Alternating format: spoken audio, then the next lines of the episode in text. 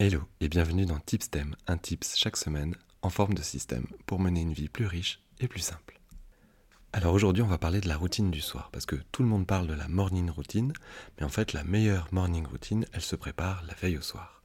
Je vais t'expliquer ce que je fais chaque soir pour finir ma journée de travail et être vraiment présent pour mes proches et aussi pour moi plutôt que de passer mon temps à penser au boulot avec ce petit vélo dans la tête. Parce que tu l'as peut-être remarqué, on parle de la roue du hamster, on parle de la difficulté de joindre les deux bouts, être tout le temps en train de courir, de toujours courir après le temps. Eh bien, le corollaire de ça, c'est le petit vélo dans la tête. Je ne sais pas si t'es comme moi, mais moi, a une époque, je pensais H24 au travail. J'y pensais tout le temps. Et je n'arrivais pas à penser à autre chose, je n'arrivais pas à être là pour mes proches. C'est devenu un vrai problème dans mon couple. Et euh, si bien qu'on est même allé voir une psy à cause de ça. Et c'était génial, on a bien fait de le faire. Et aujourd'hui, ça va beaucoup mieux parce que justement, je me suis habitué à mettre en place une petite routine tous les soirs pour terminer ma journée de travail. Alors comment on met en place cette routine? C'est simple, il faut que tu te souviennes de cinq verbes. Le premier, et le plus évident, c'est déconnecter. Tu ritualises le moment où tu éteins ton ordi. Tu vérifies que tu as bien rayé toutes les tâches de ta to-do list, tu fermes tous tes onglets, tu fermes tes emails, et tu prononces à voix haute une phrase qui signifie extinction des faits pardon, extinction des feux.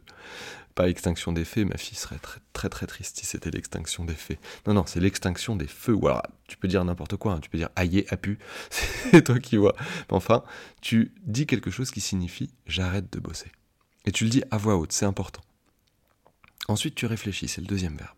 Tu prends un moment, mais, cinq minutes, mais tu prends un moment pour réfléchir à ta journée. Réfléchir à ce qui vient de se passer. De quoi est-ce que tu es le plus fier? Qu'est-ce que tu as appris aujourd'hui? Qu'est-ce qui était génial? Prends un moment pour ressentir de la reconnaissance pour la journée que tu viens de vivre. Et tu sais, le fait de faire ça dans les bons jours, ça t'aidera quand tu passeras des journées un peu plus grises.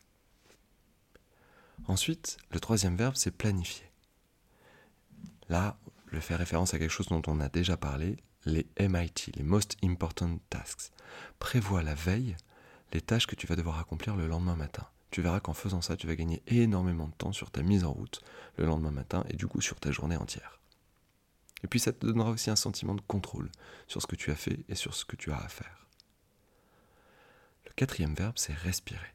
Alors d'accord, tout le monde n'est pas un moine bouddhiste dans un ashram en Inde, d'accord. En revanche, jusqu'à preuve du contraire, tout le monde respire. Donc tu sais peut-être pas méditer au sens yogi du terme, mais rien ne t'empêche de prendre trois grandes inspirations et de souffler l'air tout doucement, comme si tu voulais souffler sur une bougie sans l'éteindre.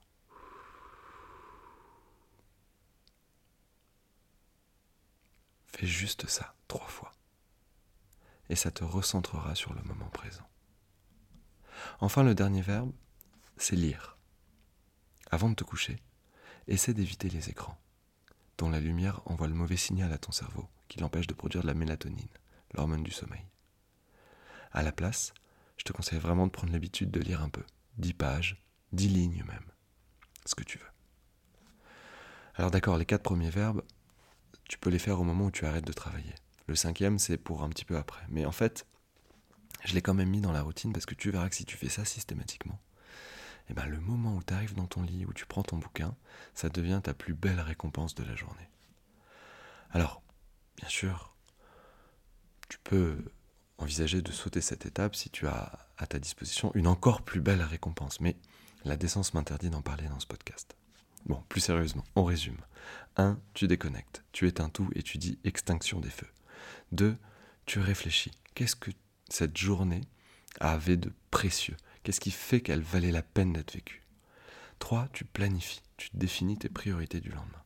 4. Tu respires, trois grandes inspirations suivies de trois lentes expirations. Et enfin, tu lis. Tu prends l'habitude de lire au lieu de rester scotché derrière un écran. N'hésite pas à m'écrire si tu as envie de partager ta propre routine du soir. Tu peux m'écrire à michael.lexd.eu. Je serais ravi, je suis d'ailleurs curieux de savoir ce qu'il en est pour toi.